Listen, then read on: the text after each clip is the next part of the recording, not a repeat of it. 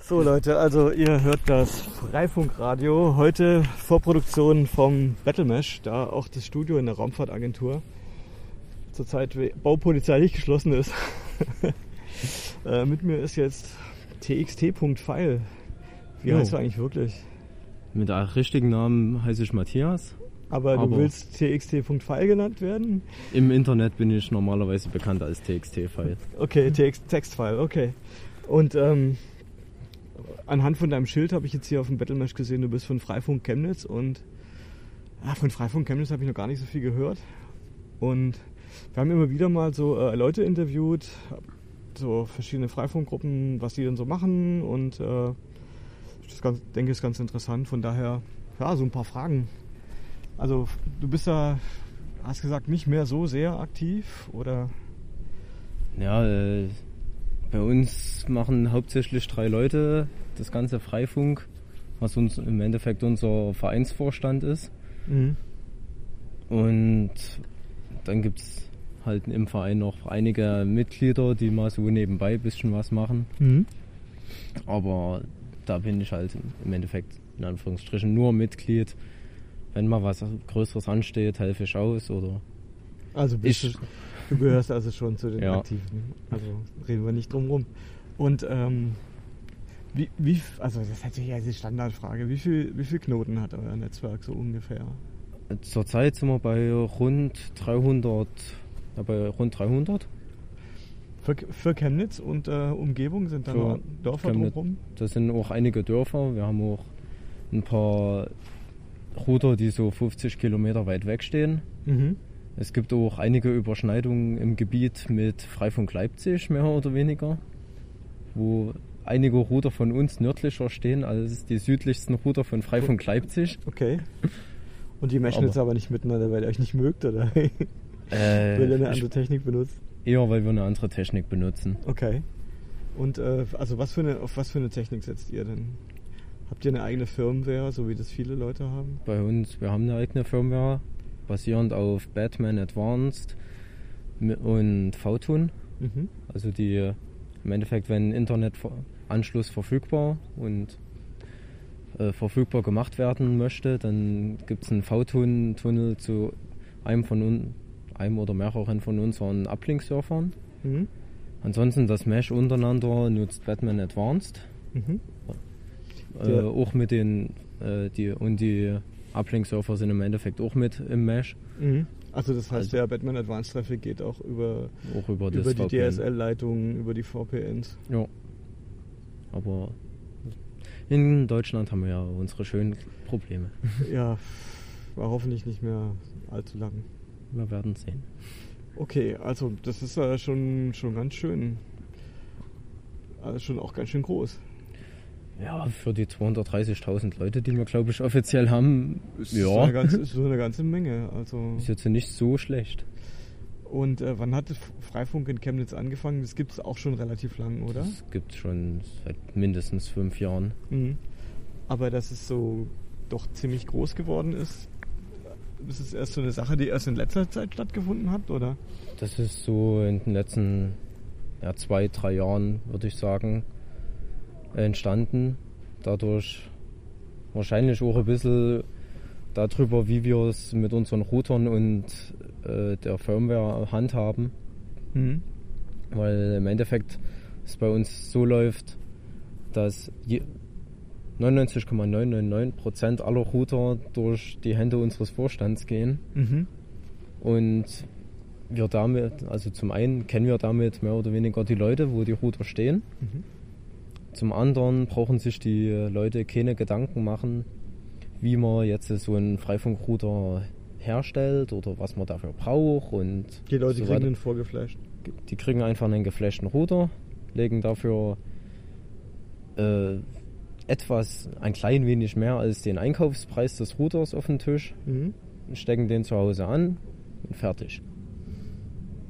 Ja, das ist natürlich eine Methode und äh, Administration bleibt dabei natürlich auch in, in der Hand von Freifunk Chemnitz. Genau. Ist nicht wie bei den Berlinern, wo im Prinzip jeder so ein bisschen seinen Router administriert.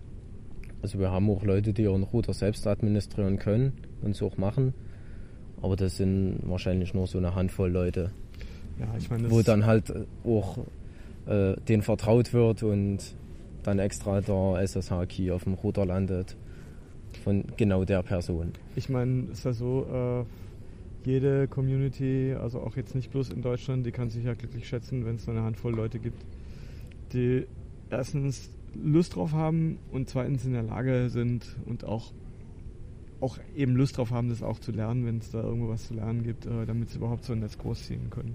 Ja. Und äh, da kann sich jede Kommune glücklich schätzen. Ich habe zum Beispiel das äh, in Chile gemacht, in Valparaiso, und da sind es dann halt zwei, drei Leute. Und äh, ja, da funktioniert dann halt sowas dann halt auch nur mehr oder weniger schlecht, wenn überhaupt. Von daher irgendwie ist es, äh, wenn ihr dann, dann seid ihr in Chemnitz, seid ihr fünf aktive Leute oder? Ja, im Endeffekt richtig aktiv ist hauptsächlich unser Vorstand und dann gibt es halt noch eine Handvoll Leute, die ab und an mal aushelfen, Mhm. wenn irgendwas im Argen ist. Aber das meiste kriegt bei uns ja wirklich zwei Leute hin.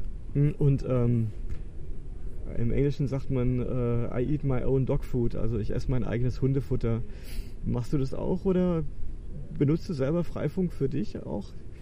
Ich habe, äh, ich wohne in einer WG und habe da auch zwei Freifunkrouter stehen. Mhm. Also ja, erstmal einen, der das WG-Netz empfängt und dann Freifunk draus macht und dann war mir irgendwann die Clientzahl pro Tag irgendwie etwas niedrig und haben mir so gedacht, ich habe da so einen schönen Balkon, lass da mal noch eine Pico-Station ranhängen Mhm. und das habe ich auch sehr deutlich gemerkt. Okay, das ist, der Traffic ist hochgegangen. Ja, wir haben, ja, bei uns ist eher so, wir haben eine Traffic können wir noch nicht messen. So, da ist zum Beispiel auch noch so ein offenes Projekt, wo bisher leider sich keiner gefunden hat. Aber wir können zumindest die Clients zählen, die einen Tag über im WLAN sich angemeldet haben. Mhm. Und das ging bei mir in meinem Fall halt auch so von, glaube ich, 20 bis 30 auf 100 bis 130 hoch. Boah, das ist ja beachtlich. Und äh, insofern würde ich sagen, ja, die Außenantenne lohnt sich. Die Außenantenne lohnt sich. Okay, und hm, er benutzt es auch selber. Und ähm, okay, ihr, ihr macht Batman Advanced, das heißt, ihr habt irgendwo einen zentralen Server, der gibt äh, DHCP-Adressen raus. Genau. Ähm, kriegen dann die Leute IPv4 und IPv6-Adressen zugewiesen. Wir haben öffentliche IPv6-Adressen. Mhm. Die gehen über, die sind mehr oder weniger genommen von einem der Server, den wir haben. Mhm. Einfach aus dem Adressbereich. Im Endeffekt ist es auch dadurch so, dass sämtlicher IPv6-Traffic automatisch über Frankreich, glaube ich, Mhm. geleitet wird, weil halt von dem Server die IPv6-Adressen kommen. Mhm. Das IPv4 ist wie gewöhnlich genattet und hast da halt eine private Adresse. Ja. Und äh, dir macht es Spaß, oder? Die ganze Jo. Sache? Ich, ja, ich finde es ist interessant, es ist gesellschaftlich interessant, es ist technisch interessant. Vor allem zum Beispiel so eine Sachen wie Anfang des Jahres, um nicht zu sagen 6. Januar 2015. Mhm. Ich glaube, dieses Datum werde ich so schnell nicht vergessen. Okay. Prima kommt Deutschland-Ausfall. Mhm. Da war es dann halt der Fall, dass wir einige Router hatten, die normalerweise übers Internet miteinander meshen Mhm. und dann an diesem Tag festgestellt haben, oh warte mal, ich sehe da doch ein ganz, ganz schwaches WLAN-Signal. Ja, Internet ist gerade nicht verfügbar. Ich versuch's mal mit dem ganz, ganz schwachen WLAN-Signal. Und da haben sich Meshes gebildet, die sonst ni- nicht existent sind. Mhm. Die einfach ignoriert werden, weil die Qualität einfach zu schlecht ist. Ja, Bietet dann aber jetzt äh, keinen, keinen guten Service, aber irgendwas geht noch. Ja, das war im Endeffekt ja und genau das gleiche Problem mit Primacom hatten wir vor ein paar Wochen wi- wieder, Mhm. Wo wir dann sehr froh waren, dass drei Hops weiter irgendwo ein Telekom-Anschluss jemand zur Verfügung gestellt hat, sodass ich in meiner Kna äh, Stammkneipe trotzdem weiterhin Internet hatte. Es war verdammt langsam, aber es war vorhanden. Es war vorhanden, ja. Und da merkt geht. man doch, dass dieses, womit Freifunk Berlin irgendwann mal gestartet ist, in der heutigen Zeit vielleicht doch immer noch vorhanden ist. Ja, das äh, höre ich gern. Und äh, Battlemesh, du warst warst du beim, du warst beim Battle Mesh in Leipzig dabei, oder? Jo. War das dein, dein erstes Battle Mesh? Leipzig, ja. Das war im Endeffekt so nach dem Motto, Simon vom Batman-Team hat uns das erzählt und hat gesagt, hier, es ist doch gleich in Leipzig, es ist gleich um die Ecke. Und da sind wir halt mal hingefahren. Und da habe ich, hab ich dann gesagt im Nachhinein, ja, ist eigentlich ganz interessant, lass dieses Jahr wieder da sein. Ja, und äh, bereust das nicht, äh, nehme ich an, oder? Nö. Ist doch ganz, äh, ganz geschmeidig hier in Slowenien. Jo, auf jeden Fall. Bisschen warmer, sonst geht's. Ja, in Deutschland ist es, glaube ich, noch heißer. Hier sind wir in Bergen, da ist es noch nicht mal so heiß. Ja, im Endeffekt, was soll's. Was soll's, ja. Ich meine, das Bier ist kühl. Eben. das ist das Wichtigste. Ja, ich meine, ist dir an dem Battle Mesh irgendwas aufgefallen, was man irgendwie jetzt berichten könnte? Was irgendwie besonders ist? Oh, besonders ist im Gegensatz zu vorigen Jahren, ja, halt ein paar Battle Mesh spezifische Sachen. Dass wir dieses Jahr halt einige Leute auch von deutlich weiter weg haben. Ja. Einige Leute, glaube eine Handvoll Leute aus den USA, zwei oder drei Inder da, was die ganze Sache sehr interessant macht. Ja, einer davon arbeitet bei Qualcomm slash Atheros, also hm. deren Chipsätze wir immer ganz gerne verwenden bislang. Zum Beispiel. Schauen wir ja, mal, wie es weitergeht. Das, das, was ich daran so, so schön und interessant finde, ist, dadurch wächst das Battle Mesh halt auch eventuell mal nach USA und Indien. Mhm. Da gibt es vielleicht doch mal eine Ausgabe Battle Mesh East und Battle Mesh West und so ja. on. Ja, wir haben ja, wir suchen immer beim Battle Mesh ja nach dem Standort für das nächste Battle Mesh, also welche, welche Community das ausrichtet. Und äh, diesmal hatten wir unglaublich viele Bewerbungen. Ich glaube, es waren acht Stück oder so. Ich glaube, acht Stück, ja, irgendwie. Und davon. Zwei in Griechenland, zwei in den USA, einmal Indien. Ja. Schottland. Ich glaub, so gefühlt die Hälfte war außereuropäisch. Hm. Ja, ich, ich meine, es ist für mich ein bisschen fraglich irgendwie, ob sich das für mich lohnt, äh, so weit zu fliegen. Also ob ich das äh, gut heiße, irgendwie äh, nach Indien oder in die USA zu fliegen, wegen so einem Event, der eine Woche dauert und man wahrscheinlich noch nicht mal so viel von der von dem Ort oder dem Land sieht. Ja, also ich würde es dann, wenn, mit einem längeren Aufenthalt verknüpfen.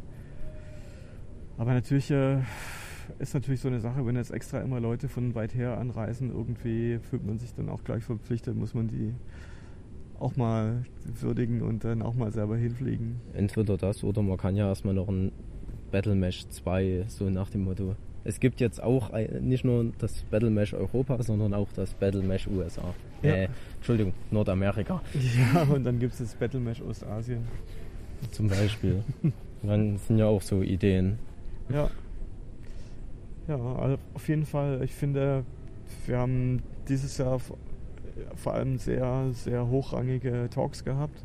Also von Leuten, die wirklich ganz, ganz tief in der Internetkiste drin stecken jo. mit äh, Optimierungen. Das ist schon ein bisschen so, ich weiß nicht, war ich selber noch nicht bei einem IETF-Meeting, aber es wird immer mehr dazu und es nehmen auch immer mehr Leute dran teil, die vorher irgendwie äh, bei IETF-Meetings dabei waren. Hm. Oh. Ja. Dann äh, bedanke ich mich. Vielen Dank, dass du Zeit genommen hast. Na klar.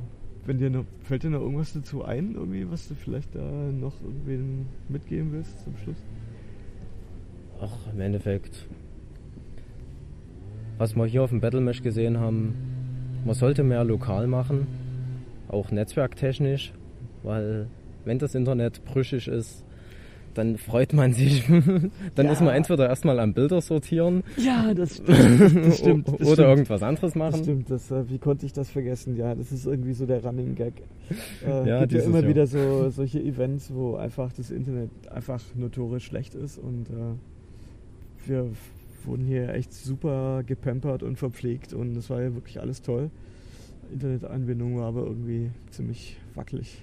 Aber auch nur die ersten zwei Tage im Endeffekt. Und es mhm. lag an den Kabeln, nicht am Wi-Fi. Ah, okay. Das Wi-Fi hat funktioniert. Das muss, man, das muss man natürlich betonen. Okay, hey, dann bedanke ich mich und äh, nächste Woche Dienstag gibt es dann online. Und hoffentlich, hoffentlich trotz äh, der Bausmaßnahmen auch im Äther, den es gar nicht gibt. Auf jeden Fall.